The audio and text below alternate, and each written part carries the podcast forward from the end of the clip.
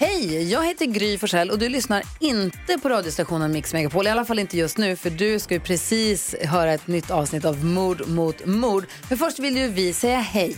Hej, hej, det här är NyhetsJonas. Det här är Carolina Widerström. Och här är gullige dansken. Ja, och så Gry då, då. Det vi vill säga att när du har lyssnat klart på den här podden, då får du gärna lyssna på våran. Vi spelar in ett nytt avsnitt varje morgon av våra podd Kvartsamtal. Och hela radioprogrammet blir ju också en podd om man är väldigt morgontrött eller så. Just det, om man missar morgonen ja. Men mest av allt så får du gärna lyssna på programmet i direktsändning varje morgon på Mix Megapol. Live varje morgon från klockan sex och då har vi med oss massor med vänner också. Thomas Bodström, Babben Larsson, Johan Pettersson, Christian Luuk. Massor med coola människor som bara dyker upp och gör livet bättre. Ja, som jag, gullige dansken. Exakt så. Och så mycket bra musik och annat skoj såklart. Så vi hörs när du vaknar på Mix Megapol. Podplay.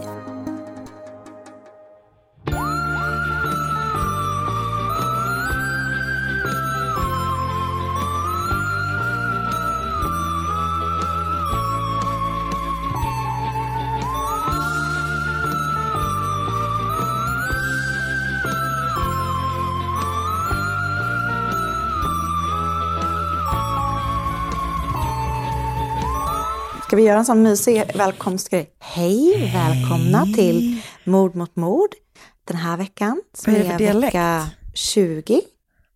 Det är min dialekt, eller vadå?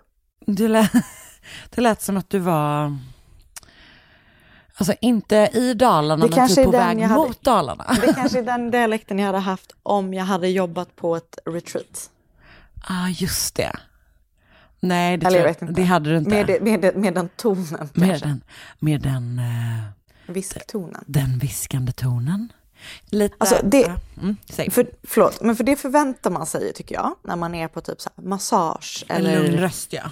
Ja, och sen så när jag precis hade fått Sigrid så um, fick jag en massage av min bästa kompis Andreas på Sturebadet. Ja.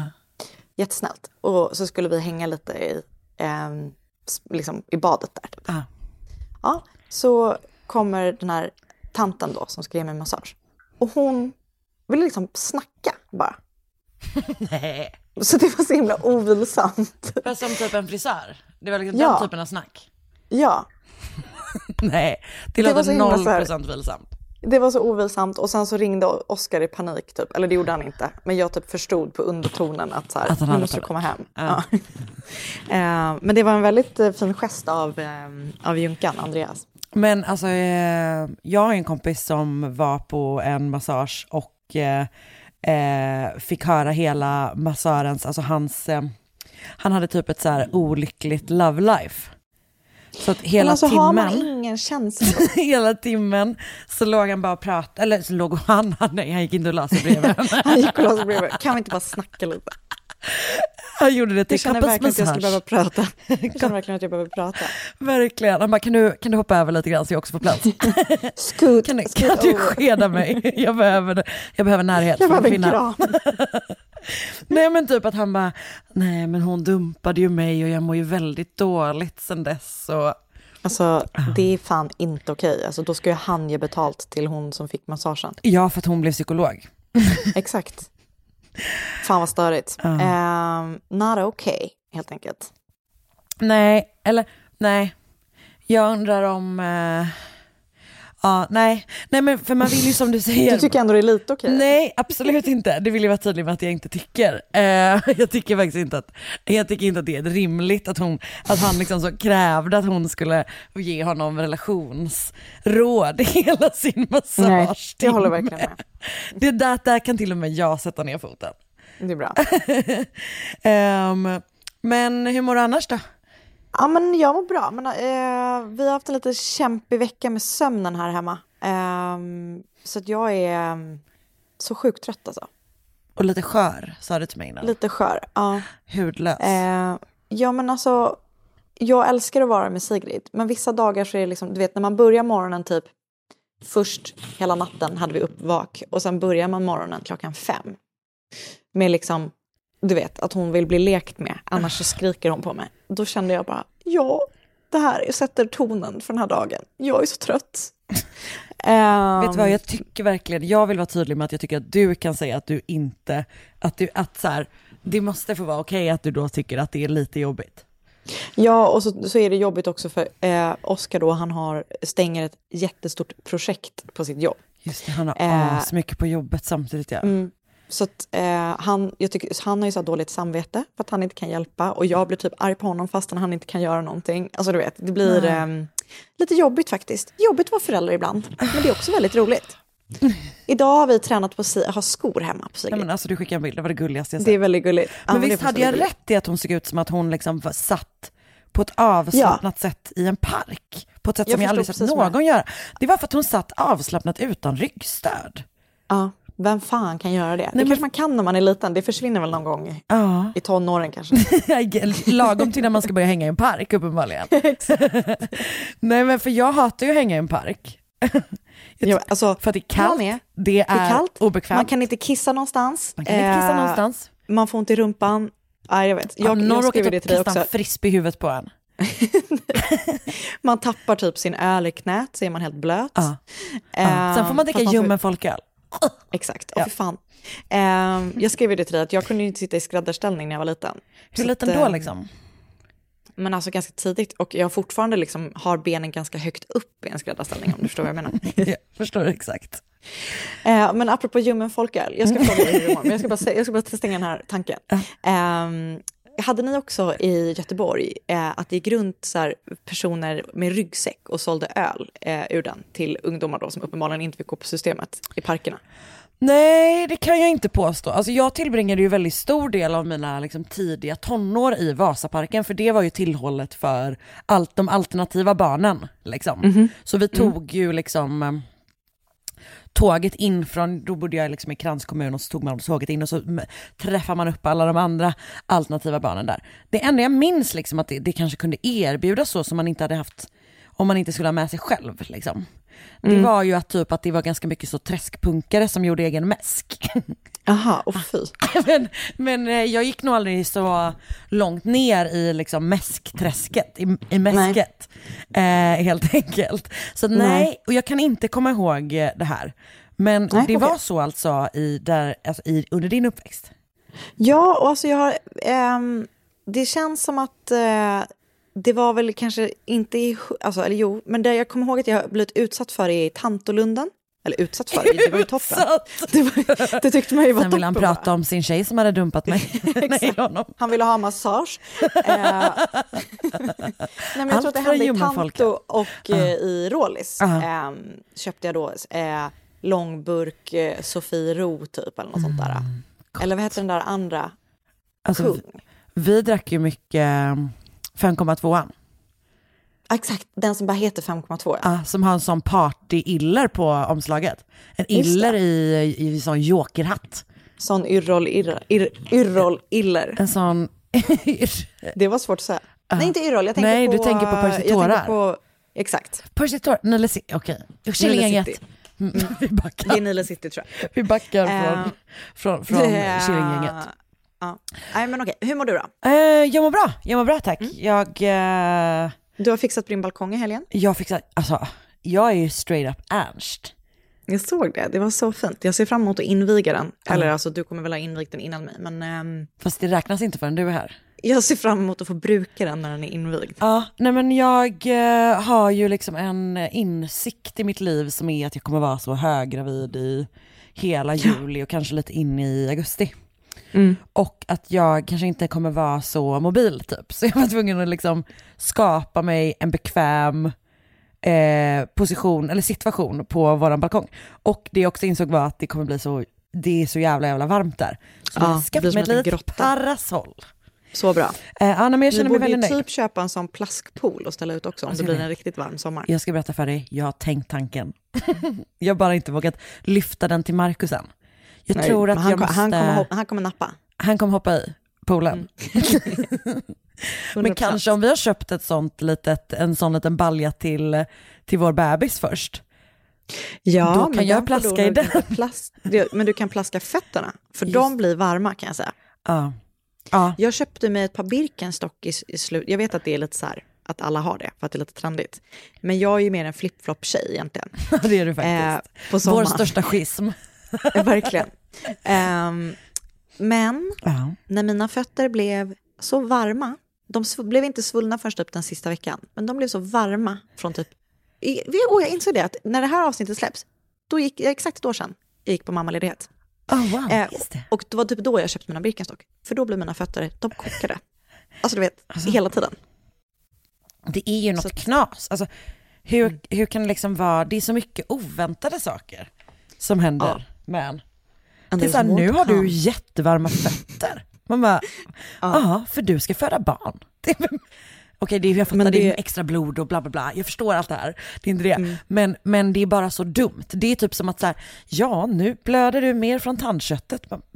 Ja. Hur, hur kan Jag tyckte det hänga ihop? värsta var att man så snabbt fick så himla dålig kondis. Min är ju topp på topp. Eller det var väl inte det, var väl inte det värsta Jag men jag var gravid. Ehm, ja, okej. Men, men- den ser jättemysig ut, er balkong. Tack och snälla. eh, när vi ses i, eh, när bebisen är här, då kan vi skåla i ett rimligt glas champagne. På balkongen. Det här är som me- mer av din, eh, mer av din liksom myndighetskommunikation som rör den här podden. Verkligen. Ah. Eh, Nej men sen har vi också köpt en barnvagn idag, sådana saker. Eh, Så mysigt. Men det viktigaste med det är att jag köpte en barnvagn typ i närheten av där du bor. Eller på Kungsholmen, Aha. inte i närheten av där du bor, men Nej. på Kungsholmen. Och att jag även då passade på att köpa eh, bullar på det här bageriet som vi också varit en gång på en gång när vi var ute och gick med Sigrid. Som I ligger- Hornsberg där, ja, eller? Exakt. Ah, ja, ja. Nej, det är inte så nära där jag bor Nej, faktiskt. det Men de det hade inte. väldigt goda bullar. Japp, så nu är jag på bulltåget. Det är det, som känns- heter bullar och bröd, eller hur? Ja, exakt. Det känns som att du har öppnat bu- alltså bullarnas värld för mig. Alltså, det är så gott. Det är så jävla gott. Jag måste bara säga en sak, att igår så köpte, nej, ja när det nu var, jag fick en kardemummabulle av Oskar häromdagen. Ja. Det finns en kedja, jag vill inte, jag vill inte liksom hänga ut den. Men de gör fan inte goda bullar alltså. Men gud, häng ut. Väl... Okej, bröd och salt, de har verkligen en brist i sina bullar. Jag tycker verkligen inte de är goda. Och då är jag, gillar jag typ alla bullar. Okej, men bra. Det är, det är som ett, liksom, Köp inte. en, en van, ett varningens tecken. Nej, finger. Vad heter det? Ah, skitsamma. Någonting. Ehm, ja, nej men så att eh, det är, det är bra. Det är bra med mig. Jag, Vad håller, härligt. jag känner att jag redan håller på att bli förvirrad av att eh, vi är en veck, bara en vecka framför där vi brukar vara. Alltså att vi har spelat in ett avsnitt. Förstår du vad jag menar? Just det, just det. Det här kommer inte på onsdag, det här kommer nästa onsdag. I vårt, Just det, det men då- förvirrar mig. Då, men vet Ja, du vad vi har haft då? också. När det här Nej. kommer? Ja, Vår coronasäkra sommaravslutning. Underbart. Jag, jag, jag vet du, jag kollade vädret idag. Det ska vara lite moln, men också sol. Okej, bra. Och du, men du, jag kommer kanske inte dyka upp efter att du har hotat mig med att din kille vill, kommer vilja dansa med mig. Men det var för att, ja, men du, du får helt enkelt ta det i så fall. Och då kommer Oskar gått på föräldraledighet. Alltså. Och han har ju längtat som en tok. Det har vi allihopa. Ehm, och ehm, han kommer vilja fira, helt Ja. enkelt. Men jag visste bara inte om att det var så han ville fira. Alltså jag skulle inte utesluta det, det är väl bara det jag vill säga. För att när vi då, igen, när jag var höggravid förra sommaren, eh, början på förra sommaren, så var vi just i Hornsberg och badade. Jag hatar ju att bada och jag hatar att bada bland så mycket folk. Och eh, ja, jag hatar det bara. Ja. Men då var vi i alla fall där. Eh, efter att vi hade gått runt hela Kungsholmen för att hitta en secluded badplats så Och så hamnade vi hamnade ändå på bryggan i Hornsberg. Ja. Och på vägen hem, eh, då har jag alltså gått en mil redan, eh, höggravid. I Birkenstock. I Birkenstock. Så varma fötter. Och alltså the scenic route, alltså du vet vi klättrade på klipporna, du vet nedanför, nedanför Fredhäll och sådär. Eh, Då så sta- stannar vi upp, då vill Oskar stanna upp och titta på dem, du vet det, det är som en liten så här Ja, rundell typ. Ja, där det är många som rundell. dansar det- ofta. Det är många som dansar där. Så vi, Oskar liksom, han bara, det är så himla härligt, tänk om man kunde dansa sådär. Och då typ att jag bara, ehm, typ bara, hej då. vem har jag avlat med? Jag tar med mig mitt barn, vårt barn och Mitt barn. eh, dansar aldrig här. Ingen, Eh, alltså, Då det, tänkte jag att om han har druckit några pastis Ah. eh, så kanske han kommer vilja bjuda upp dig på en salsa. Jag vet inte. alltså han inte skriker ju inte lös i höft- höfterna. Ja, han är faktiskt ganska bra på att dansa. Det måste han honom. Men just Ja. liksom salsa. Han tror nog att han kan dansa salsa. Jag vet inte. Men han gillar, liksom, han gillar att dansa. Det gör ju inte jag heller. Så där har vi ju också en, eh, där, där, där krockar vi lite när vi Det är som eran flip-flop versus Birkenstock, exakt. kan man säga. Exakt så. Eh, Exakt. Ja, nej men... eh, vi får se vad som händer helt enkelt. så Vi som- återkommer om dansen. Men är det så att du har liksom, det som händer egentligen att du då tänker offra mig så att du själv slipper? Ja, men ja, absolut. Ah, bra, då offrar jag Det vidare. Marcus. Ja, det är bra. Du skickar vidare. Anything will do.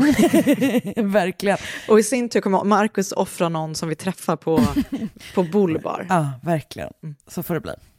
Ehm, har du, har du något? Jag tittar, Har du något att bjuda på? Kanske jag har. Jag tittar just nu på Son of Sam-dokumentären på Netflix. Ah, hur är den? Um, alltså, jag är inte så insatt i Son of Sam. Ehm, och det här handlar ju då, om det här att han inte var ensam Ja, ah, just det. i det. Den teorin. Eh, ja, och det är, någon, det är en journalist som liksom gräver jättemycket i det här. Och det är typ han som typ tvingar polisen att utreda det här vidare. Den är lång, tycker jag. Men eh, vi har haft på den lite så i bakgrunden, typ när vi har stökat omkring här hemma. Den är helt okej. Den är så som, som många, många liksom krimdokument- true crime-dokumentärer är just nu. Men den är ganska, alltså jag, jag som sagt har dålig koll på honom. Och typ, jag, jag har inte varit så lockad av eh, Sam Nej. Sam Vad fan, det är någonting med, för att han är ju ändå liksom en av de klassiska amerikanska seriemördarna. Mm. Och det är något med honom som jag tycker är så jävla ointressant. Mm, Eller, eller snarare kanske tvärtom. Det är liksom att man aldrig, jag har aldrig känt så här, gud vad jag är intresserad av Son of Sam. Nej, jag håller med. Jag var typ också typ att jag bara, ah just det, det var ju New York. Du vet, jag du vet Ah, så här, japp. har ingen koll på någonting. Nej. Så av den anledningen är det väl lite spännande. Ehm, och sen så har jag hittat en eh, kriminalserie på SVT Play som heter Morden vid Kustvägen på svenska. Jag vet inte vad den heter på engelska. Ehm, som är eh, baserade på sanna händelser och utspelar sig i Wales. Ah. I Pem Pembrokeshire. Kanske heter. Gud jag kände att jag lämnade dig i sticket där.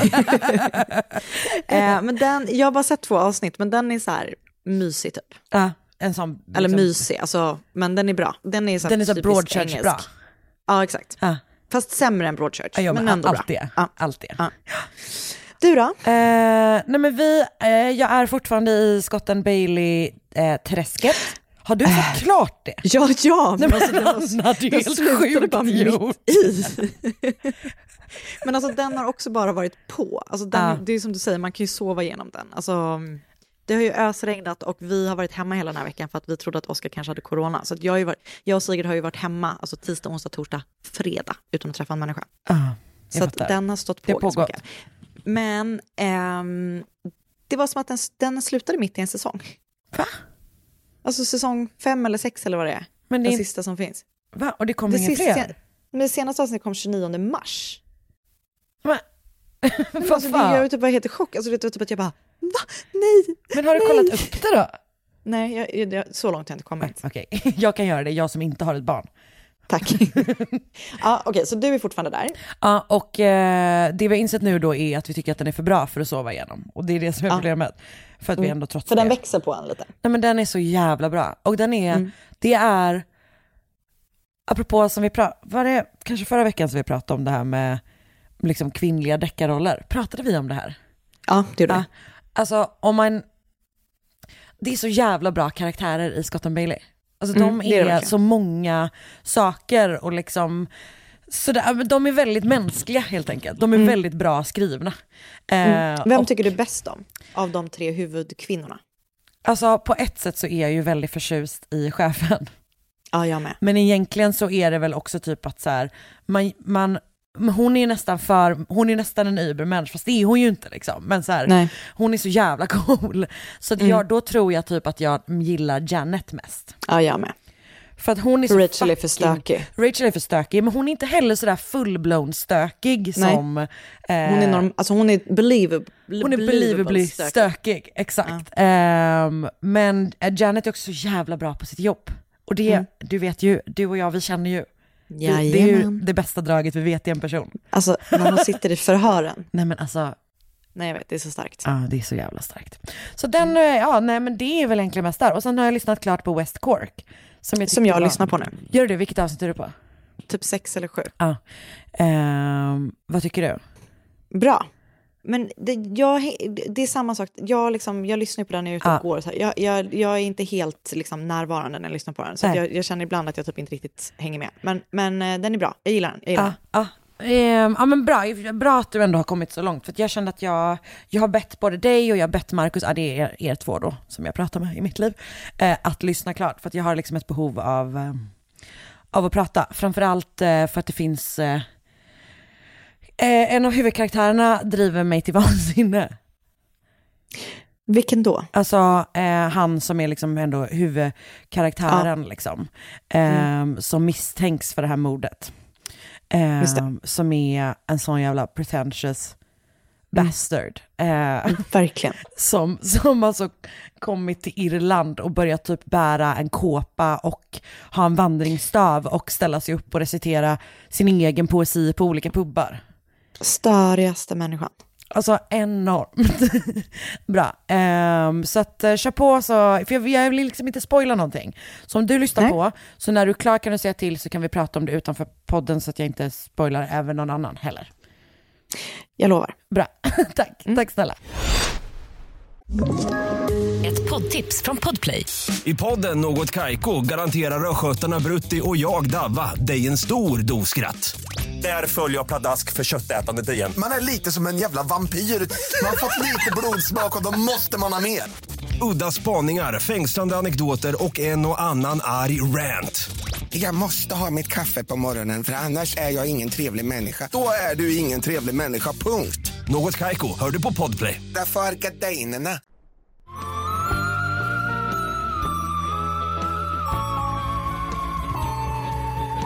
Då är det jag som börjar.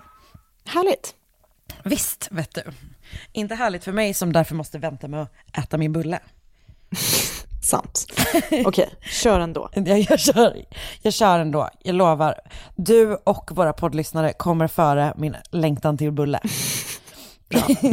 Än så länge.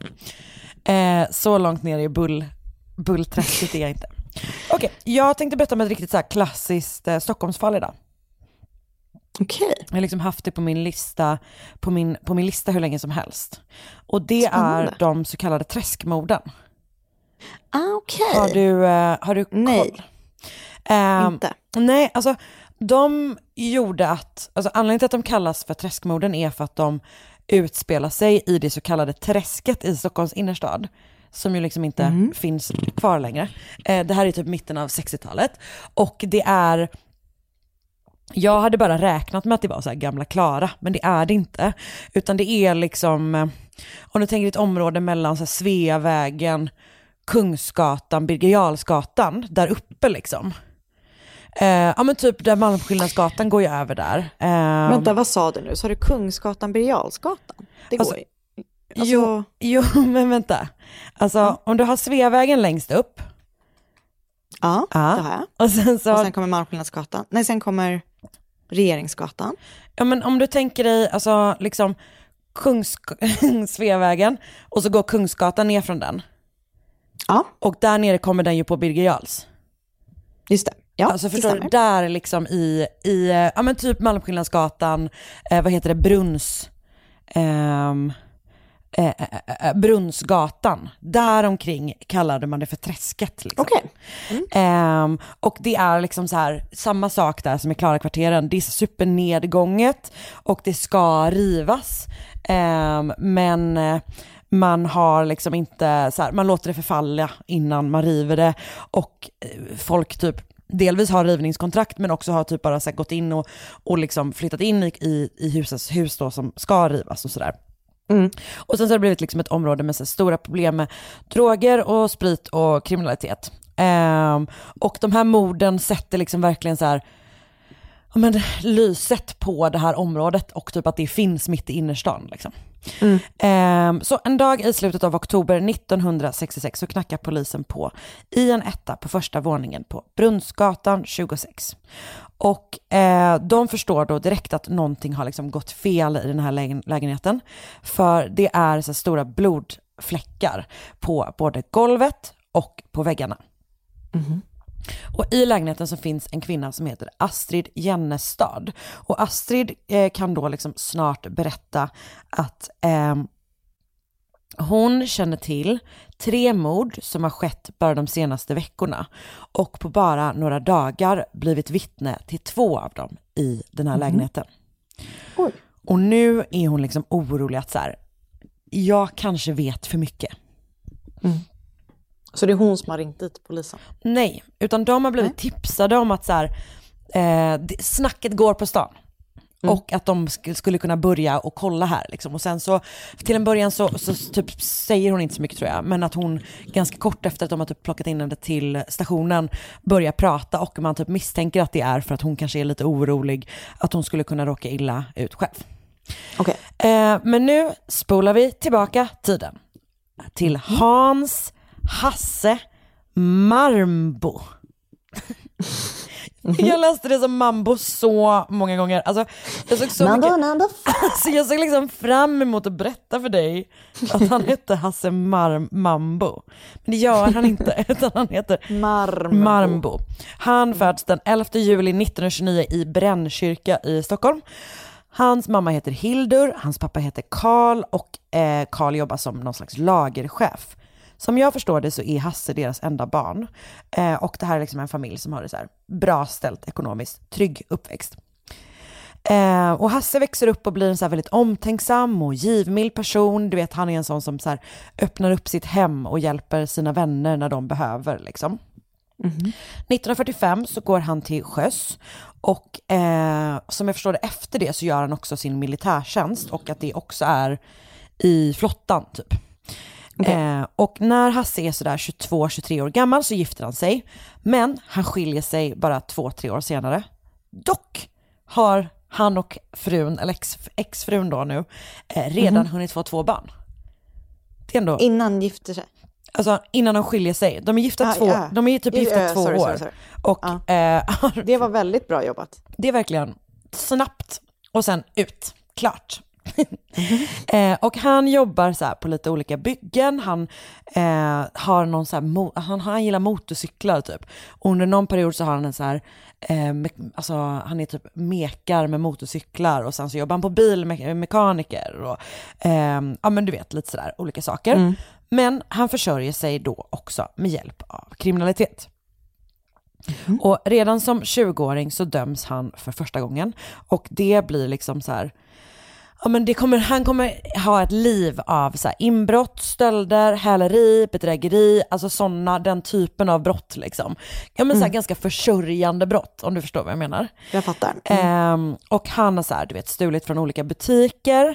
Ibland stjäl han typ bilar från så här verkstäder där han kanske typ har jobbat tidigare eller typ att han bara känner till att de finns och bryter sig in. Eh, han gillar också att bryta upp olika kassaskåp, Oh, vilket ju tyvärr har Det- något. Det är ju Jönssonligans fel. Ja, det är verkligen Jönssonligans fel. Att man ändå är så här, mm, spännande. Han gillar att typ ha en sån där, eh, eh, en sån brännare du vet. Så han kan liksom eh, ta sig Han- igenom. Eh, Han jobbar inte stetoskop. Han jobbar inte, nej alltså han, jag tror att han är noll så Sickan-finess. Nej, Utan han är okej. mer så brännare. Han ska in bara. Mm. Han ska in, exakt. Eh, och om jag förstår det rätt så har han vid två tillfällen brutit sig in i Tyresös kommunhus. Kassos, kassaskåp. Undrar vad de hade där. Alltså pengar, vilket gör mig fundersam på om jag har missförstått allting och att det bara var en plats som låg bredvid Tyresös kommunhus. Det kan Ja, också de varit så. hade någon slags buffert. Alltså det är ändå 60-tal. Mm. De ska, tänk vad mycket fika de behövde köpa. Ehm, sen har han också två andra höjdpunkter som är liksom i hans eh, brottsregister. Är när han kör med över 2,1 promille i blodet efter en midsommar. På ett körkort som bara är giltigt för MC. Och eh, även den gången han är hemma hos en bekant och rakt av stjäl hennes pudel. Nej. jo, plocka med sig. Undrar om han försökte göra det i smyg. Eller om han liksom Just gjorde det det, helt så så hörde man så här en litet så voff under, under tröjan. Off, off. Eller jag tänker att han hade en sån sportbag som han stoppade ner den i. Just det, så ser man bara ett fluff. Ehm, och till en början får Hasse då bara så här villka, vill, villkorliga domar och böter och sådär. Men eftersom han blir liksom, eh, ja, men det, han är återkommande i liksom rättssystemet så blir han eh, också en flitig fängelsekund och åker ut och in från så Långholmen men också lite andra svenska fängelser. Eh, och samtidigt som han då har det så fortsätter han liksom beskrivas som en så bra person. Eh, och folk tycker om honom och han är liksom den här givmilda och, och, och en, liksom en bra vän så länge han inte dricker. Eh, för att man kan liksom så här, det finns många som beskriver en, en, eh, att då kommer en helt, annan, an, en helt annan sida av Hasse kommer fram när han super och det är typ en jätte obehaglig sida liksom. Gud vad hemskt. Eh, Hasse som eh, kallas Tuppen bland sina vänner. Jag vet inte varför. Snyggt. Men jag gillar det. Eh, han har en lägenhet på Döbelnsgatan och den 7 oktober 1966 så hänger Hasse i sin lägenhet. Eh, det verkar som att han har en inneboende som heter Helge. Kanske är Helge där just, just då, det vet jag inte. Eh, men hur som helst så har Hasse bara kommit ut ur fängelset efter sin senaste runda två månader tidigare. Eh, så han är ganska, och han har ju liksom villkorlig dom då. Eh, det är fredagskväll. Det börjar bli ganska sent när det knackar på dörren. Och utanför står två av Hasses kompisar.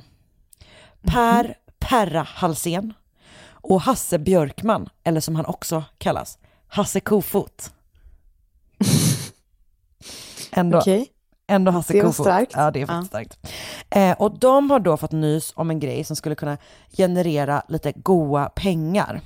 Eh, för det är så att på restaurang Söderport, som ehm, det ligger i Hornstull, liksom på vägen upp på Liljeholmsbron typ. Eh, där ligger det stället, en bar. Och eh, där har de ett riktigt gammalt pissigt kassaskåp. Där de just nu har mycket pengar som kommer liksom ligga kvar där över helgen tills de ska Eh, jag antar typ att det, det kanske är veckans kassa. Nej, det borde vara mer än så, för det är ganska mycket pengar. Eh, men det ska i alla fall, de har liksom fått nys om det här då. Dåligt kassaskåp, mycket pengar. Det vill säga, Dålig kombo. eller bra kombo för Hasse Kofot och Hasse Tuppen. Det är det. Ehm, så de ska liksom ta, ta sig dit och lägga vantarna på det här bytet. Och det som eh, Hasse Kofot säger finns i det här kassaskåpet är 25 000 kronor. Det är idag typ 240 000 kronor. Oj. Så antingen hade det varit en väldigt lönsam eh, vecka eller så hittade jag bara på att det var veckokassan. och jag tror att det är det sista som är korrekt. Ehm, och Hasse, alltså Hasse Marmbo då, eh, Hasse Mambo, han tycker att det låter eh, toppen. Liksom. Att han bara, det är okej, men så det, vi ska bara liksom gå in, så här, få upp det här gamla skåpet och dra därifrån typ. Han är ombord, han tar med sig ett weapon of choice, skärbrännaren. Och, eh, och de liksom, Hasse Kofot verkar som att han bryter sig in i själva baren med en kofot förstås. Och sen så ska liksom eh, Hasse Mambo get to work. Eh, Ja. Men när de får syn på kassaskåpet så inser de att det var inte en så sweet deal som de hade tänkt sig. Utan kassaskåpet är utbytt till en Oh, no. toppenmodell. Där kommer de inte in. Det En blir inga pengar i natt. En, alltså det måste ju vara att en Frans Jäger, så är det eh, nej men Så de får liksom ge upp planerna på att få med sig pengar. Det finns liksom inte en chans. Och Hasse är, alltså han är jättesur. Eh, han, är, han är riktigt arg för att han har blivit inlurad i det här. Och man bestämmer då i trion att man som plåster på såren ska ta all sprit man kan komma åt. Eh, Ja. och, och dra liksom. Men det är det enda Inte de får med sig. rätt. Inga pengar. Inte, inte mer än fel Anna. Nej, jag menar det. Jag menar det såklart det. Eh, men så de plockar liksom med sig all sprit de kan bära och sen så drar de därifrån och dumpar bytet på Brunnsgatan 26 hos Hasse Kofots brorsa Åke. Sen drar de och möter upp Åke hos en gemensam bekant som jag tror bodde i Hjorthagen. Och där finns också Astrid Jennestad, eh, som jag nämnde i början, och som också bor i den här lägenheten på Brunnsgatan. Okej. Astrid är gift med en annan man som liksom inte är med i den här ekvationen. Han sitter inne. Eh, och det verkar som att hon helt enkelt bor då hos Åke under tiden som hennes man är där. Och jag vet inte riktigt hur deras relation ser ut. Eh, det var alltså så här vad den bygger på, alltså hon och, och Åke. Men de bor i alla fall tillsammans. Och det här är eh, ett gäng där det sups på. Och åtminstone flera av dem backar inte heller för att kanske knarka lite.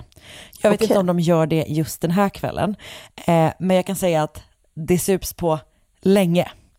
All det right. blir lördag morgon, det blir lördag dag, sen blir det lördag kväll.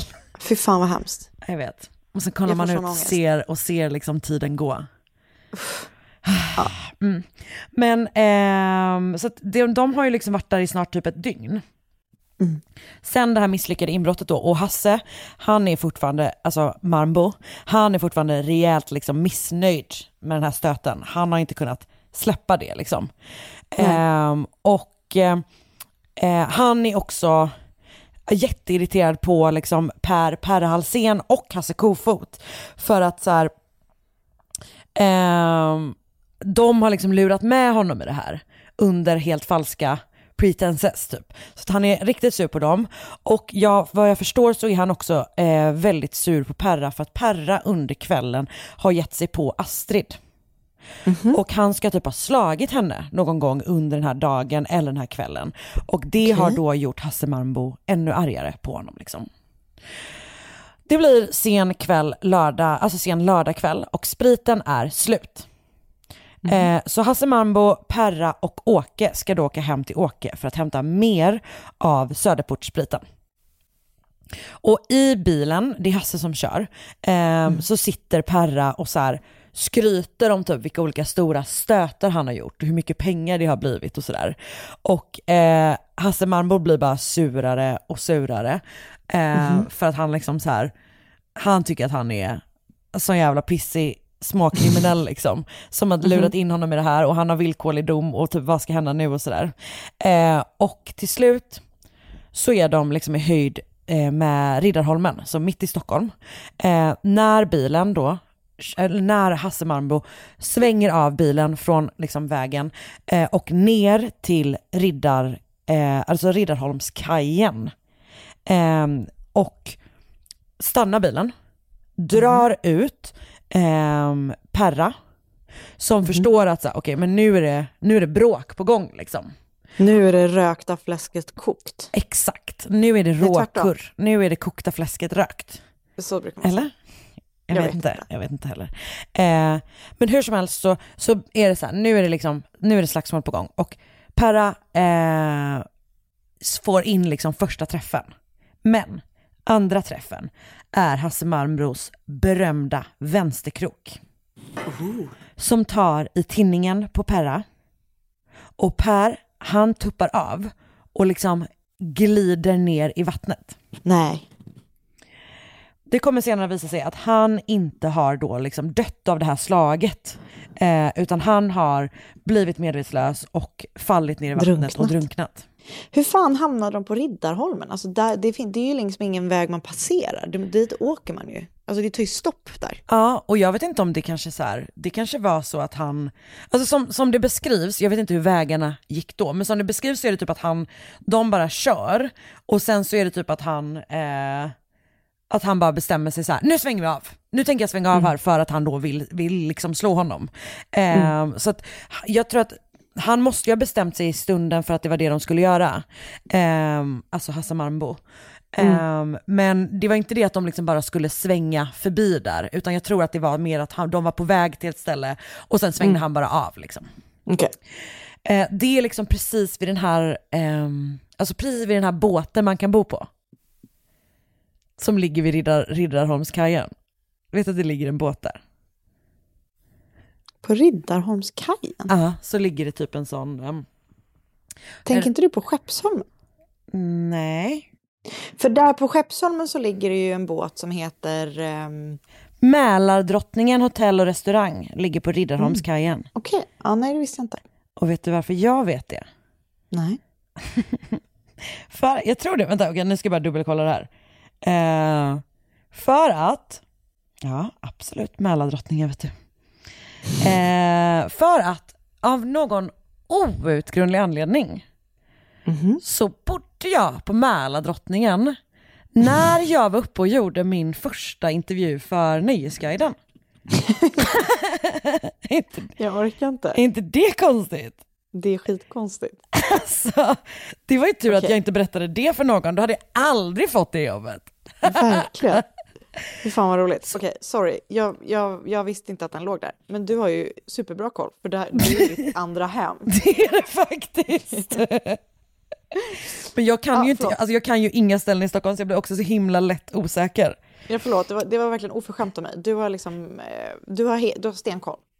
Det, är det jag inte har. Så att om du känner att någonting är fel så får du gärna Ja, säga det, för annars liksom kommer någon annan säga det. att det var, att det liksom var Riddarholmen, för att man är aldrig där. Nej. Men Skeppsholmen är ju inte heller någonstans man passerar. Så att jag, jag, jag, jag vilar lite här. Ja. att jag behöver inte kommentera allting. Men, men jag tänker också typ att det skulle kunna, det finns en chans att det såg annorlunda ut vid den här tiden. Jag ska prata med min pappa, han var ändå vuxen 1966. Vad ska du prata med honom om nu då? Om hur vägarna gick på 60, år 66 till Ah. Riddarholmen. Ja, ja men bra. Eh, det kan ju också vara så att Hasse, Mar- Hasse Mambo har ljugit i sina förhör. Kan och vara. typ hade planerat att han ville åka dit. Det vet Ja. man ju inte. Men Nej. det är ingenting som, alltså i alla Det källor så står det historien. att han liksom bara fick ett infall och svängde av typ. Ehm, Okej, om du behöver då mer Jag information. vet inte varför jag behöver syna allting du säger, som att det är en bluff. Fast vet du vad, annars kommer någon annan jävel göra det. så då tar jag, alltså jag Så jag mycket det hellre att du gör det än någon jag inte känner ska skriva till mig på Instagram och bara ursäkta mig, jag har kollat upp hur vägarna gick här 1966 vid Riddarfjärden. Nästa vecka har vi med Rolf Sandell, min pappa. Han kommer berätta hur Stockholms gator gick Typ innan eh. Daniel Heldén blev trafikborgarråd nej, i Stockholm. inte det här igen. Okej, fortsätt din historia nu. Förlåt. Åh gud, okej. Ehm, ja. det, var så konstigt. Ja. Okej, nu, det blir också så konstigt avbrott för det har verkligen just hänt, hänt en jättehemsk sak i den här Jag vet, jag vet, jag vet, jag vet. Jag vet. Eh, Sorry. men, Jag ber verkligen om ursäkt. men, men, ehm, alltså det här är ju, Han har alltså blivit knockad och han har knockat och trillat ner. Ja, exakt. Och det som är ju att i, de, i och med det här så har ju också då liksom Hasse Mambo gått från att vara, alltså absolut kriminell och han har ju begått liksom grövre typ Mm. inbrott och sådär. Men han har ju inte varit i Nu är liksom, han plötsligt mördare. Mm. Ja, exakt. Ehm, och eh, samtidigt så verkar typ den här andra sidan som jag pratade om tidigare finnas kvar lite grann också. För när Mm. Åke Björkman ett par dagar senare hamnar på sjukhus på grund av gulsot, Mhm. då går Hasse dit med en blombukett. Okej. Och när Åke frågar Hasse om han kanske kan hålla lite koll på Astrid, alltså typ se till att hon är okej och typ så här betalar hyran och lite sådär. Mm. Så säger han så här, han bara självklart kan jag det, det är inga problem. Så han eh, börjar liksom tillbringa en hel del tid på då det här, i den här lägenheten på Brunnsgatan 26 liksom. Och eh, hålla lite koll på henne helt enkelt och så här, se till att allting flyter på. Eh, så natten mellan den 15 och sex- 16 oktober, så det är alltså typ en vecka senare, eh, efter mordet på, på Per, per Alsen, eh, så kommer han hem till eh, lägenheten på Brunnsgatan 26. Och där hittar han Astrid tillsammans med en man som heter Nils Stenbeck. Eh, för Astrid är då sexarbetare och hon har mött, mött Nils på Centralen några timmar tidigare. Han är 45 år gammal, lagerarbetare och verkar som att han eh, eventuellt bor i Uppsala och har liksom åkt in till Stockholm för att eh, köpa sex då, så han är helt enkelt torsk liksom. Mm. När Hasse kommer dit så har han liksom redan fått det han har betalat för. Och de sätter sig och typ pratar alla tre. Och Nils ska, enligt Hasse, ha börjat prata om att han bara, jag kom precis hem från Tyskland. Där är kvinnorna så jävla mycket bättre än utbudet vi har här, typ. Så han börjar prata om Okej. att han har köpt jättemycket sex typ i, i Tyskland och att så här, han är, eh, ja men du vet att det är så jävla mycket bättre där än, än typ Astrid och andra svenskar, alltså du vet sådär liksom. Och sen så du vet han bara eh, fortsätter typ hålla på sådär liksom. Och är ganska så här, men säger jävligt nasty grejer till Astrid och sen så typ så här. Han bara, och du, säger han typ till Hasse bara, din jävla hallick. Alltså du vet sådär liksom. Ja. Och eh, där någonstans, för andra gången på en vecka, slår det slint i Hasse. Eh, återigen kommer den här vänsterkroken fram och knockar honom i tinningen. Och när Nils då liksom tappar medvetandet så tar Hasse en kniv och hugger honom fem gånger i bröstet. Jävlar. Nej. Och när Nils dör, Alltså liksom, vilken chock för... ehm, nej, men alltså också för Astrid, jag menar det. alltså som bara sitter liksom där och hon Ja. kommer senare prata om att det verkligen var just typ en chock, men att hon var nog ganska typ både full och hög liksom. Mm. Eh, och Nils liksom dör då i den här lägenheten och efter mordet så tar Astrid hand om hans typ tillhörigheter, alltså hon tar typ hans klocka och hans plånbok och sådär.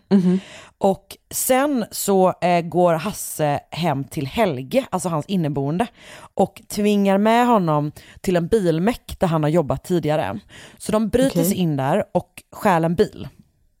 Och eh, sen åker de till Br- Brunnsgatan, plockar upp Nils kropp och sen kör de, you guessed it, tillbaka till Riddarholmen Nej. och slänger även hans kropp liksom i vattnet där. Men för de har inte kommit på honom för, med det första mordet Nej. på Per? Nej. Ehm, nej, exakt. Ingenting har hänt där liksom. Ehm, så nu har han då på typ en, ve- alltså en veckas tid typ, ehm, dumpat två kroppar i, på samma, samma ställe där liksom. Den 18 oktober, det är alltså bara två dagar senare, så är Astrid och Hasse återigen i lägenheten och Åke är alltså fortfarande på sjukhus. Ehm, Och de har då sällskap av Astrid, Astrids kompis Siv Gryting. Och Siv verkar vara Hasse Kofot och kanske därmed också Åkes syster. Hon är 36 år gammal och har liksom levt ett sjukt jävla tufft liv. Eh, hon har typ blivit av med alla sina tänder så att hon har så här Men gud. tandproteser. Hon har också eh, bara ett öga. Och hon Okej. försörjer sig liksom då som sexarbetare och tar en hel del jävla droger. Och bland annat så går hon, ehm, ja men du vet, vid den här tiden så fanns det ju så här bantningspreparat som bara typ rakt av var amfetamin. Amfetamin. Ja. Eh, och det verkar som att hon typ går en hel del på det liksom.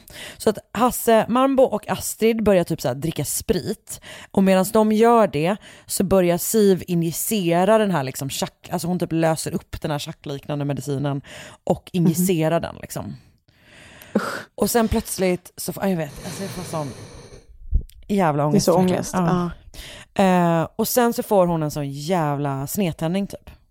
Mhm. Och det, är- verkar så jävla hemskt. Alltså all, Ja, hela situationen är så jävla sorglig typ. Och hon blir, ja men du vet, helt paranoid och helt våldsam och börjar liksom så här kasta saker omkring sig och, och skriker och liksom sådär. Uppenbarligen för att hon mår piss liksom. Och Hasse, som också by the way aldrig har gillat henne, han ehm, typ börjar först med att skrika till henne att hon måste, bara, nu, att hon måste lugna ner sig typ, men han får ingen reaktion från det. Så då går han ut i köket där han typ hämtar, alltså typ som en tång och misshandlar Siv med den här tången. Men vad fan. Och han slår henne minst två gånger i huvudet. Eh, för det ser Astrid liksom. Och sen tappar Siv då medvetandet.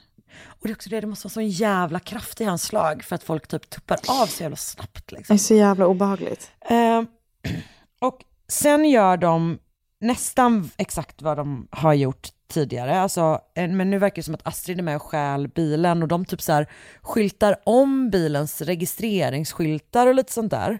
Ehm, men de stjäl i alla fall en bil från en verkstad och kör den till lägenheten. Men istället för att ens ha respekten att typ bära ut Sivs kropp eh, så bestämmer sig Hasse för att kasta henne från fönstret. Och det kommer då senare visa sig att det är det och liksom inte den här misshandeln som faktiskt dödar henne. Skämtar du? Eh, så att hon dör av, men bland annat så, så här, hon bryter nacken liksom och kastar ut. Eh, det är så jävla jävla hemskt. Och eh, de lägger hennes kropp i bilen och sen kör de inte till Riddarholmen, utan de kör eh, till Nybrokajen. Fast liksom, Så centralt. ja, alltså. men liksom så en bit, jag antar att det typ är natt, det måste det ju nästan vara liksom. Ja. Och sen, så att en liten bit, men liksom längre upp på Strandvägen, typ en bit bort, bort mot liksom Djurgårdsbron. Mhm. Och där kastar de då i Sivs kropp i vattnet. Gud vad hemskt. Och nu är det liksom tre personer. Alltså från en person som inte har begått några mord tidigare har liksom plötsligt på... på Men har han inte gjort det då? alltså det, Alltså, det det, finns så- ingenting som tyder på det. Nej. Eh, och, det låter så sjukt. Ah, förlåt, fort- berätta vidare. Men jag vet, exakt för att det är en sån jävla eskalering på så jävla kort tid typ. Och att det liksom verkar komma så himla enkelt. Alltså du vet att... Men alltså det här måste ju vara en person som har liksom varit i våldsamma miljöer antar jag. Förstår du vad jag menar? Typ att, liksom att man får en avtrubbning till våld. Eh, Sådär. Men han är inte dömd, han, han, som vad jag förstått så är han inte ens dömd för, du vet han är inte dömd för misshandel, alltså ingenting sånt liksom. Nej. Utan han är dömd för de här typ stöld, bedrägeri, häleri, alltså bara sådana saker liksom. Ehm, det går alltså nio dagar då innan polisen dyker upp hemma hos Astrid. Ehm, Och då är det liksom så här att det, det går rykten i träsket och typ, det går rykten om att så här, de här personerna är borta typ och eh, det, det vet någon kan ha hört någonting om ett mord typ. Eh, så till slut bestämmer sig polisen liksom för att agera på det och söker då upp Astrid. Och delvis så kommer hon då att berätta vad det är som har hänt och dessutom så hittar man blod i lägenheten. Mm. Eh, det verkar som att man häktar fyra personer och det är då Hans förstås, eh, jag tror Helge, tror eventuellt Åke och kanske den här Hasse Kofot. Eh, lite osäker där. Men, men fyra, fem personer inklusive Astrid häktas totalt. Och alla förutom hon nekar initialt till brott. Men dagen efter, eh, så typ den 28 oktober tror jag det är, så kan Astrid leda polisen till kajplats 24 vid Nybrokajen. Där eh, hon säger att de har liksom kastat ner Sivs kropp. Och dykare kommer också att hitta henne där. Okej. Samtidigt så börjar man då leta efter Per och Nils. Eh, och eh, vad heter hon, Astrid har ju inte varit med när Per ehm, dog. Men däremot så har hon varit med när de har dumpat Nils kropp. Och när de har varit och gjort det så har Hasse typ sagt någonting om att du vet så här, du vet Perra behöver du inte oroa dig för längre, han är där nere han med. Eh, så att hon har liksom en, en typ en känsla av att han, att han, att, att han liksom kan ha mött samma, samma öde, men hon vet, hon vet inte om det helt enkelt. Sådär. Ehm, och man kommer också typ efter ytterligare bara några dagar hitta Nils kropp, alltså typ exakt där de liksom har släppt ner honom. Ehm, för att hans kropp har liksom kilats fast mellan kajen och någonting som kallas för kasun. Som är liksom någon slags eh, ja, fäste där nere på något vänster. Så att han är liksom stående typ. Det är som att han bara har fallit rakt ner och liksom står där. Ehm, så, att, så att han är liksom precis där. Men det dröjer ytterligare ett par dagar till den 5 november innan Per, eh, innan Per eller då Perras kropp eh, hittas. Och då är det alltså en ung man som är typ ute och går vid kanslikajen. Vet du vart det är? Alltså det är mot Mynttorget liksom, så typ liksom vid riksdagen. Ah, typ. Ehm, när han får liksom syn på någonting, alltså typ ett bylte som kommer liksom farande i, det är ganska strömt där. Ja, exakt. Och typ när det kommer närma sig så vänder sig det här byltet och då ser han liksom Nej. att det är ett ansikte. Och alltså han har ju alltså legat i vattnet i nästan en månad vid det här laget. Ah, gud. För han dog ju typ den 8 oktober och Mm. det här är alltså den 5 november. Mm. Eh, men polisen kan ta upp hans kropp och liksom konstatera att det är då Per Halsén. Och Hans Hasse Malmbo, han nekar först till brott eh, och det gör ju också de andra eh, initialt förutom eh, eh, Astrid. Men de kommer liksom come around alla en efter en och pekar ju också ut honom då som ledaren såklart. Och det gör att han typ till slut också eh, erkänner. I mitten av december så berättar han till slut liksom vad, eh, att, att han har gjort det här. Och han beskriver det som att han liksom inte vet vad som kommit över honom. Eh, att han liksom inte själv har, han, att han liksom Nej. inte har något motiv typ. Han får långt senare en fråga av en journalist om han kanske trodde att så här, kan det här ha hängt ihop med att du hade typ känslor för Astrid? Och att det var därför som du ager- reagerade så jävla jävla starkt. För att så här, Perra hade ju gett sig på Astrid, alltså han var ju också skitsur på honom uppenbarligen. Men Perra hade ändå gett sig på Astrid. Eh, Nils hade liksom varit sjukt jävla nedvärderande mot henne. Eh, och eh, Siv var liksom våldsam i hennes närhet. Det är bara en teori och han var typ såhär, Ja. ja, ja, det, ja men ja, det var nog kärlek där. Alltså du vet verkligen så. Men, men man vet ju inte riktigt vad, varför det har blivit så här. Liksom. Ehm, och han döms i alla fall till livstidsfängelse 1967 och jag vet inte riktigt när han släpps. Men jag vet att han dog 2004 som en fri man och att han då liksom bodde Aha. utanför Nyköping. Han Okej. ligger begravd i närheten av Siv Grytings grav här på Skogskyrkogården i Stockholm. Och alltså hans gravsten, det enda som står på den är Hans. Alltså det ser så jävla creepy ut. Alltså det låter ju helt stört. Inga årtal, ingenting. Nej, och inget efternamn. Alltså, och det är väl också för att han var ju, det blev ju super, super uppmärksammat det här. Eh, och han var liksom ledare, han var träskmördaren typ. Så jag antar att det finns liksom någon slags anonymitetsönskan, I guess typ. Men det är bara det att det är, så här, det är en ganska sån stor gravsten typ. Vad sjukt. Eh, jag, ska, jag kommer lägga upp en, eh, ja, ni kommer få se. Men det ser, ja, det står bara Hans. Vad Det sjukt. med det. Ehm, det här huset, Brunnsgatan 26, rivs liksom kort efter morden och sen följer liksom resten av träsket i samma, eh, samma öde. Och de här så kallade då träskmorden blir liksom extremt uppmärksammade och eh, är då också antagligen ursprunget till uttrycket att man ska få ståplats i Nybroviken. Eh, som ju de också då pratar om i Jönssonligan. Eh, och ståplats i Nybroviken är ju att man får liksom fötterna gjutna i betong. Exakt. Mm. Eh, men det som är grejen med och det är liksom det här är det, är det som anges typ som källa överallt. Kanske att det, kunde, att det har liksom varit, funnits uttrycket tidigare men att det har liksom populariserats i och med det här. Men ingen blev ju ingjuten i betong och egentligen så blev ingen av dem dumpad i Nybroviken heller. Siv blev ju dumpad vid Nybrokajen typ men det är så här längre ut liksom. Men, men det blev ju, du vet att det är så här, det var väl typ Jönssonligan som sen gjorde det till sån jävla eh, allmän, allmän kunskap liksom. Ehm, så det var träskmorden. Vad sjukt, jag har aldrig hört talas om. Eh, som riktig... Jag tror att jag började kolla på det när vi gjorde vår allra första livepodd. För att den restaurangen som de börj- allting börjar med, på så här, alltså, lig- är ju Ligger precis där, ja. Exakt precis där, där var vi var. Och du vet ju hur jag gillar att göra ett fall som ligger riktigt nära där var vi är. Eh, Jajamän. Så jag har då läst DN-artikeln Trippelmorden blev slutet för träsket i Stockholm av Josef Svenberg. En text av Rolf Wagnert i tidningen Misstänkt, nummer tre från 2011, vilket har verkar vara, varit tidningen Misstänkts näst sista nummer. Eh, och den hade rubriken Ståplats i Nybroviken. En Allers slash Allas artikel eh, från nummer 19 eh, 2020 av Jeanette Bylov som har rubriken Ryktena gick men var fanns offren? Wikipedia om träskmorden, Hans Marmbo och uttrycket ståplats i Nybroviken.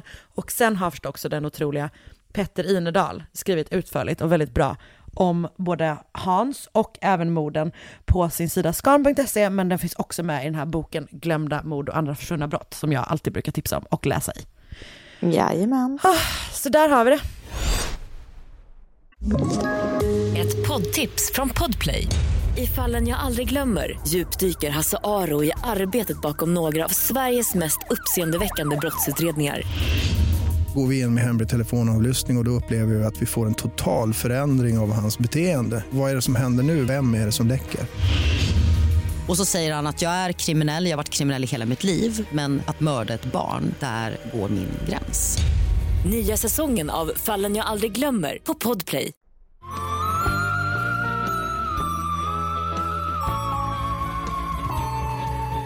I dagens avsnitt befinner vi oss för mitt fall i Calera i Alabama, USA.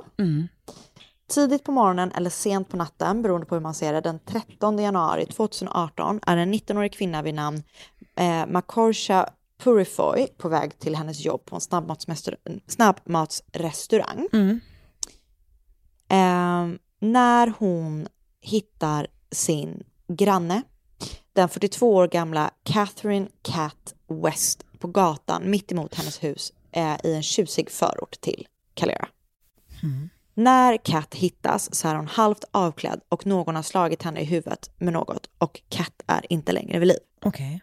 Makorsha vänder hem till sina föräldrar där hon bor och eh, de larmar polisen eh, och polisen kommer snart till platsen. Kat eh, föddes då i och växte upp i Tampa i Florida och där verkar det som att hon hade ett helt vanligt liv. Liksom. Hon är ett helt vanligt barn, hon gillar att vara utomhus och hon gillar att leka med dockor och du vet sådär.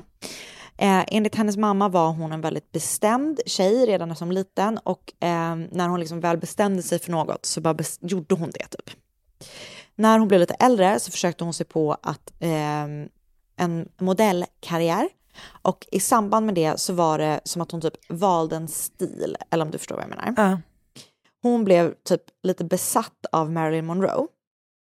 Eh, och hon körde lite samma look som henne. Eh, Jag fattar exakt.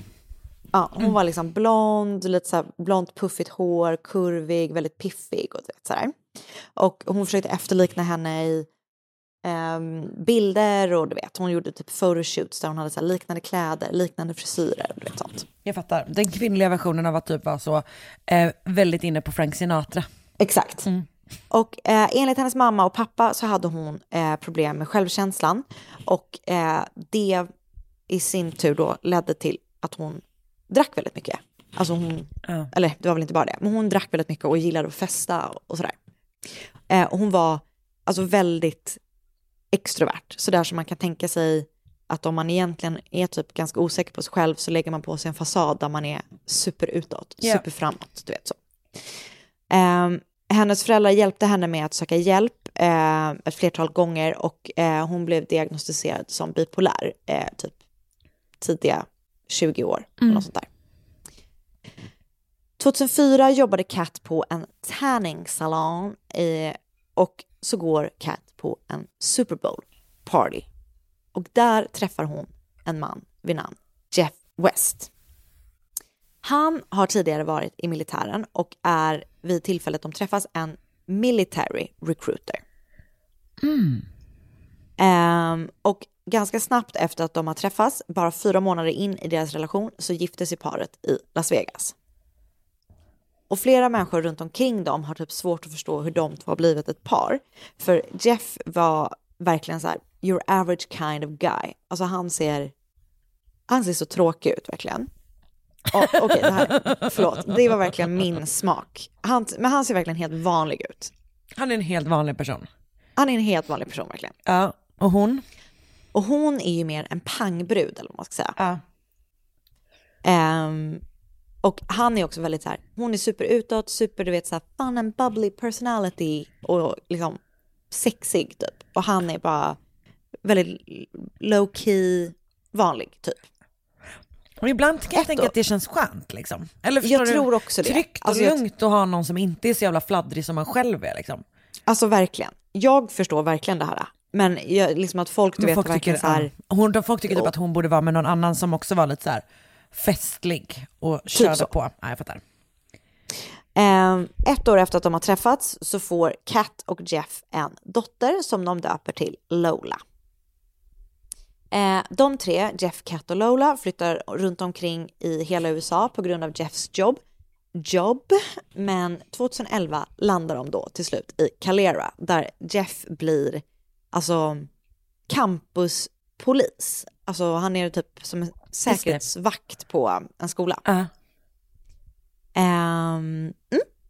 En vän till ehm, då, jo igen då, att folk tycker det är så konstigt att de blev ihop.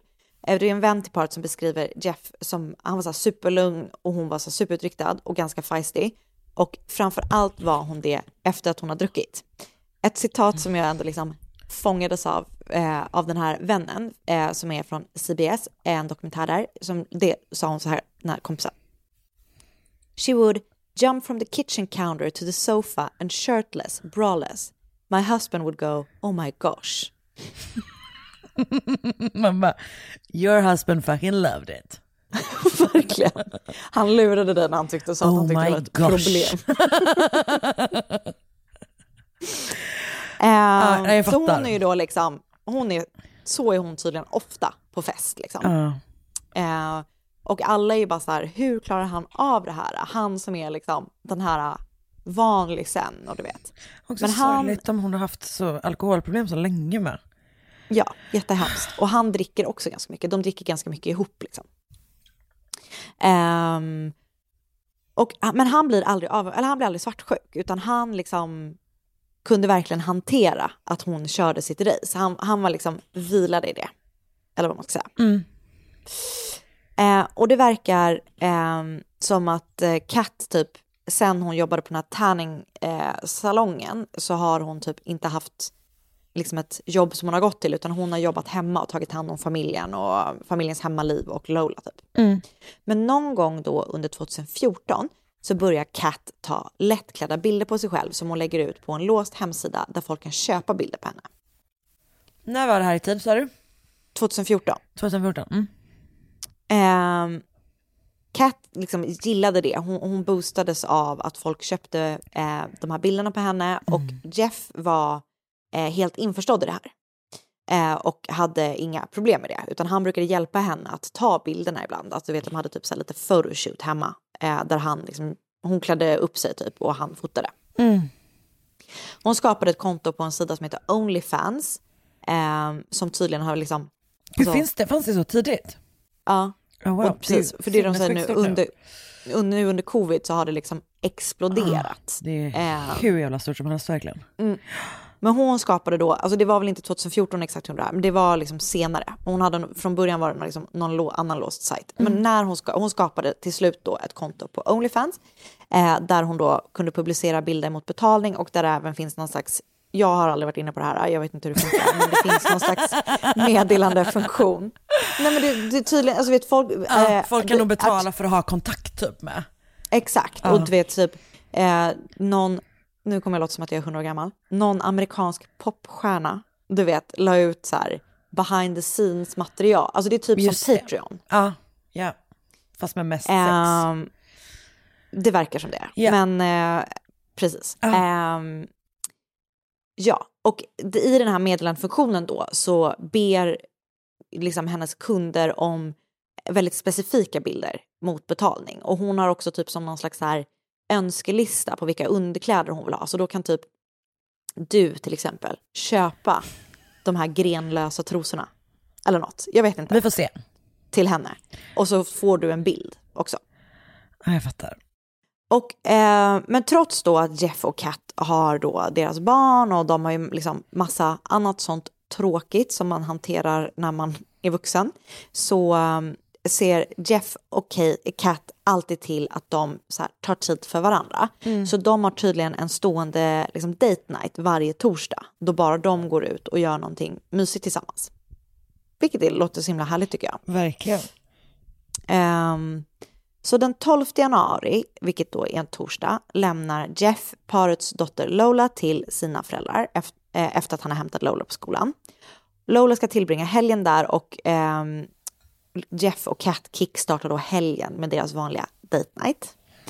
De äter middag på en restaurang och efter att de har käkat så åker de vidare till en sportbar där de dricker lite drinkar. Eh, på vägen hem så eh, stannar de till i en spritbutik och där köper de en flaska absint av märket Lucid. Oj. Så dagen efter då, den 13 januari 2018, alltså en fredag, den dagen efter deras date night är det här då, och där vi började historien, hittas då alltså Cat West mördad på deras gata. När hon hittas så har hon, eh, som sagt, eller hon är nästan till naken. Eh, hon har bara på sig typ en bh eller någon slags topp upp till. Eh, och någon har då gett henne ett ordentligt slag i huvudet. Eh, runt om henne när hon hittas ser det liksom som en blodpöl och även det är också en annan blodpöl en bit bort på gatan vilket då, det ser ut som att hon har flyttat, flyttat på sig eller blivit flyttad. Bredvid henne så hittar man hennes mobil och eh, på mobilen så ligger den här halv, en halvdrucken flaska sprit och det är samma flaska, eller det är den absinten då de har köpt kvällen innan. Eh, hon har då som sagt blivit slagen i huvudet och har ett eh, jack i huvudet som är runt 5 centimeter. Eh, obduktionen visar att Kat har haft vaginalt samlag innan hon dör, eh, innan hon dött, men det finns inga tecken på att hon har blivit utsatt för våld och övergrepp i samband med det. Nej. Eh, testet är för litet eh, i mängd, eller vad man ska säga, för att man ska se vem det är då som sperman tillhör. Ja. Eh, alkoholhalten i Cats blod är hög. Den är tre gånger så hög som den lagliga gränsen, sa min källa. Men jag antar att det är så, tre gånger så hög som den lagliga gränsen för att köra bil. Just det. Ja. Tänker jag. Ehm, för man får väl vara hur full som helst. Eller Ja. så. Mm. Eh, rättsläkaren kan inte säga exakt, liksom, alltså hon har dött av slaget, men de kan inte säga exakt hur det har hänt, liksom, såklart. Men polisen tycker genast när de kommer till brottsplatsen att det är någonting som inte stämmer. Du vet, flaskan har landat på mobil, alltså det ser inte troligt ut att flaskan har landat så som den har på mobilen. Alltså det ser inte ut som att hon har sprungit och tappat saker, utan det ser mer ut som att det är arrangerat, att det ska se ut så. Fattar. Så när polisen får höra om, och också de här två blodfläckarna indikerar ju då också att så här, ja hon har flyttats antagligen. De tycker det är skumt. Så när polisen får höra om Cats konto på Onlyfans så börjar de arbeta efter teorin att det är någon av hennes följare där som har letat upp henne och mördat henne. Och då haft sex med henne innan. Mm. Eh, men det spåret leder ingenstans. Det finns inte en enda suspekt följare som liksom de kan se skulle ha du vet, haft någon vidare kontakt med henne eller du vet, hittat henne på något vis. Men media älskar ju såklart det här spåret och blåser upp hennes verksamhet som, som om hon levde världens dubbelliv och du vet så här, ehm, den här mamman eh, Just det. sålde... Suburban så- så- mom, typ. Exakt så. Ja. Eh, men att, och att det var liksom då dubbellivet som gjorde att, eh, som fick henne mördad i slutändan och du vet, massa sådana sensationella eh, rubriker och texter. Eh, det var ju bara det att det var inte ett dubbelliv utan hon var ju helt öppen med att hon hade den här liksom, verksamheten på Onlyfans. Och Mm. hennes familj, alltså du vet, hennes föräldrar, hennes man, deras grannar, alla visste om det här. Och det var ju ingenting som hon liksom försökte sopa under mattan eller gjorde un- i hemlighet, utan hon var ju hon var helt öppen med det. Ibland känns det som att man bara letar efter något sätt att skylla på kvinnan som blev mördad. Alltså verkligen så. Ja. Ehm, så naturligt då när, när det här Onlyfans-spåret inte leder någonstans och egentligen redan innan man har insett att det inte leder någonstans så börjar man då titta närmare på Jeff West. Polisen tycker då redan från början att han är skum och även om man aldrig kan veta hur någon reagerar när någon dör så tycker de att han är typ helt känslolös när han får reda på att hans fru har mördats på gatan utanför deras hem. Du vet, han är bara så här, jaha, typ, okej. Inte typ, Nej, jag fattar. Eh, och när polisen håller på att säkra brottsplatsen så märker de att typ Jeff står så här och tittar genom fönstret på vad de gör. Han typ vaggar av och an inomhus och han typ står ute på deras veranda och han, han liksom... Han, han, han, han är väldigt nyfiken på vad polisen pysslar med. helt enkelt. I de första förhören så säger Jeff att han inte har någon aning om hur hon har dött. Han menar att det måste ha varit en olycka och han berättar då att han tror att hon har slagit, alltså gått ut, varit, de har liksom haft den här kvällen ihop, han har gått och lagt sig, sen har hon gått ut, eh, naken då, eh, hoppat på deras studsmatta eh, som de har på baksidan av huset, slagit i huvudet i någon kant på studsmattan och sen så ska hon då ha tagit sig ut på gatan eh, och avlidit där. Det är det som han tycker är den mest troliga Ja. liksom, Ja. eh, förklaringen. Eh, men så den 22 februari, en dryg månad efter att hon har mördats, så grips Jeff ändå för mordet på, Kate, eh, på Kat. Eh, hans borgen eh, sätts till 500 000 dollar. Och det är ingen som har sett honom göra någonting. Du vet, det känns som att det är väldigt vanligt i USA att folk har så en ringklocka med en dörr Ja, med en just det. kamera på. Ja. Eh, men det är ingen som har liksom, sett någonting. Eh, men han grips i alla fall för att polisen tycker att de har tillräckligt på fötterna. Jag, jag ska berätta lite mer sen. Men han berättar då när han grips, eh, så berättar han liksom hela förloppet på kvällen. De har kommit hem från spritbutiken eftersom de har liksom stannat på, på vägen hem. Då har de druckit några glas absint hemma. Han har lagt ut en bild på Instagram från det här tillfället. Typ han har så här, du vet, lagt upp en bild på flaskan och glasen med sån här liten sockerbit. och Vet så. Ja.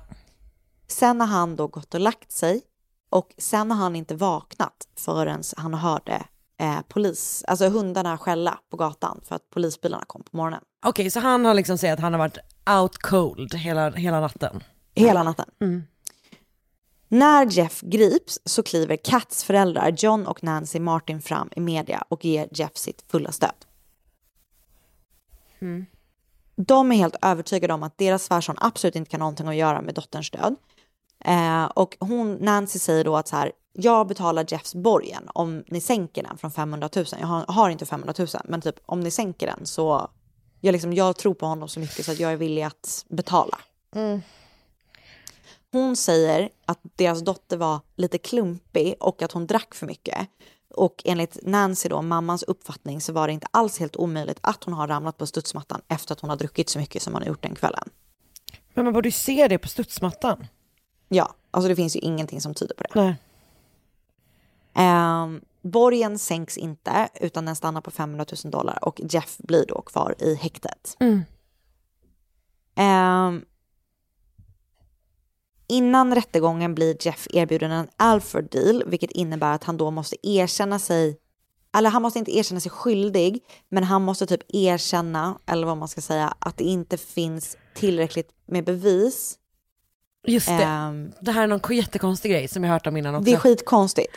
Så att han, det är typ så här, han, han måste erkänna att han antagligen skulle bli fälld i en rättegång. Även om han inte erkänner sig skyldig så måste han erkänna typ att det så verkar troligt att det är han. Typ. Ah, det är för jävla konstigt. Det är skitkonstigt. Ja. Och om man, om man valde då att ta en sån här deal så skulle det då ehm, leda till att hans straff typ bara blev den tiden han redan har tillbringat i häktet plus två år villkorlig dom. Oj. Men han vägrar ta den dealen. Han vill liksom bara vara så här. "Ah, Jag är oskyldig. Liksom, han står fast för det verkligen. Så när rättegången inleds så försöker åklagaren då påvisa att Jeff och Cats stormiga, eller han försöker påvisa att Jeff och Cats stormiga äktenskap. De har då bråkat mycket i sms. Ja. Båda två dricker jättemycket och har då du vet så här I will leave you och så typ så bara så här, nej jag skulle aldrig göra det. Alltså de verkar vara väldigt mycket så av och på. Om du förstår vad jag menar. Eller de är på hela tiden men det är väldigt bråkigt. Um, då, åklagaren visar också upp data från Jeff och Cats ehm, mobiler. Alltså du vet, och typ hon hade en Apple Watch och sånt där. De håller på att kolla aktivitetsdata typ. Hur de har gått under kvällen för att försöka stärka då att så här hon kan inte ha, han kan inte ha gått och lagt sig. Du vet, det är massa sån data som de så här granskar.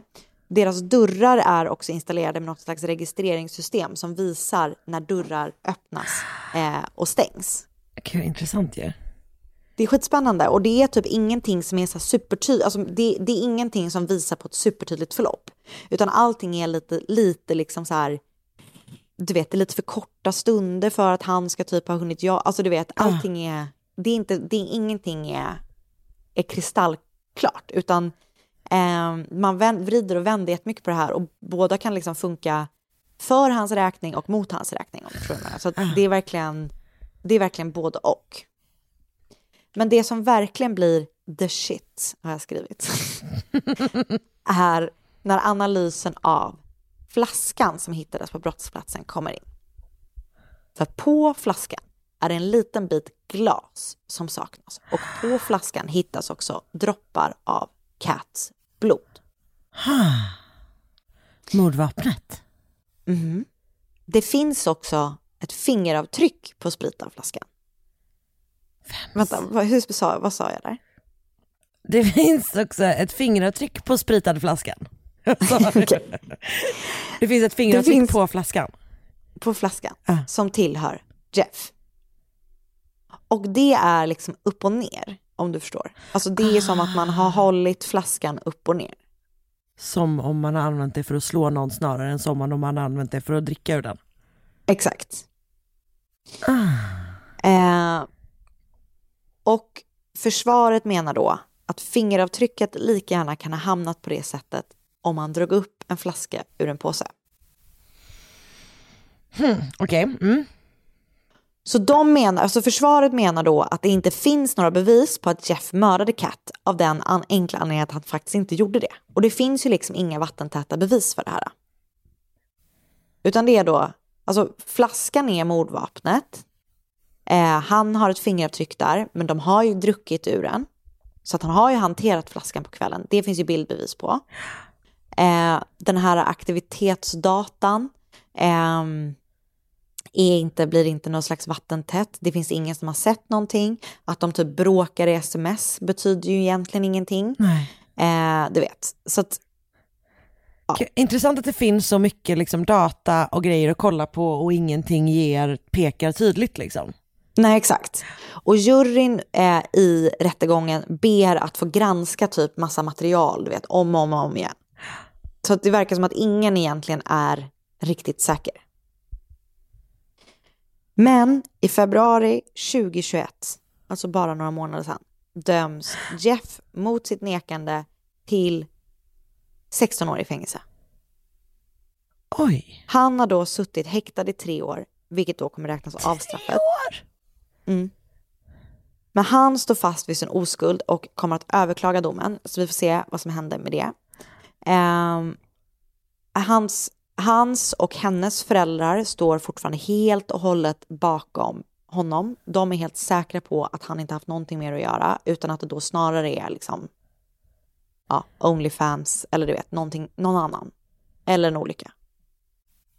Eh, så Lola då, som har blivit 16 år gammal, bor nu med båda sin, både, hon har ju liksom blivit av med både sin mamma och pappa, Ja. det är så himla sorgligt. Men hon bor nu både hos sin farmor och farfar och mormor och morfar och de åker alla fem varje helg och hälsar på Jeff i häktet.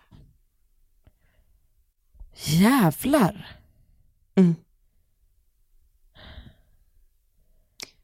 Det är så sjukt. Ja, men det är så Eh. konstigt att det är liksom så här, det är typ ett, i, hon hittas liksom död på sin egen gata i, det är Ja. liksom ett område där det finns massa andra och det finns hur mycket spår som helst. Och massa Fast olika saker inte. att följa upp. Exakt. Och ändå ingenting liksom. Mm. Intressant typ också att hennes föräldrar är så himla himla säkra. Ja, och det är precis, det, får, det är ändå så här, det, det, det säger ju någonting. Ja. Eller förstår du vad jag menar?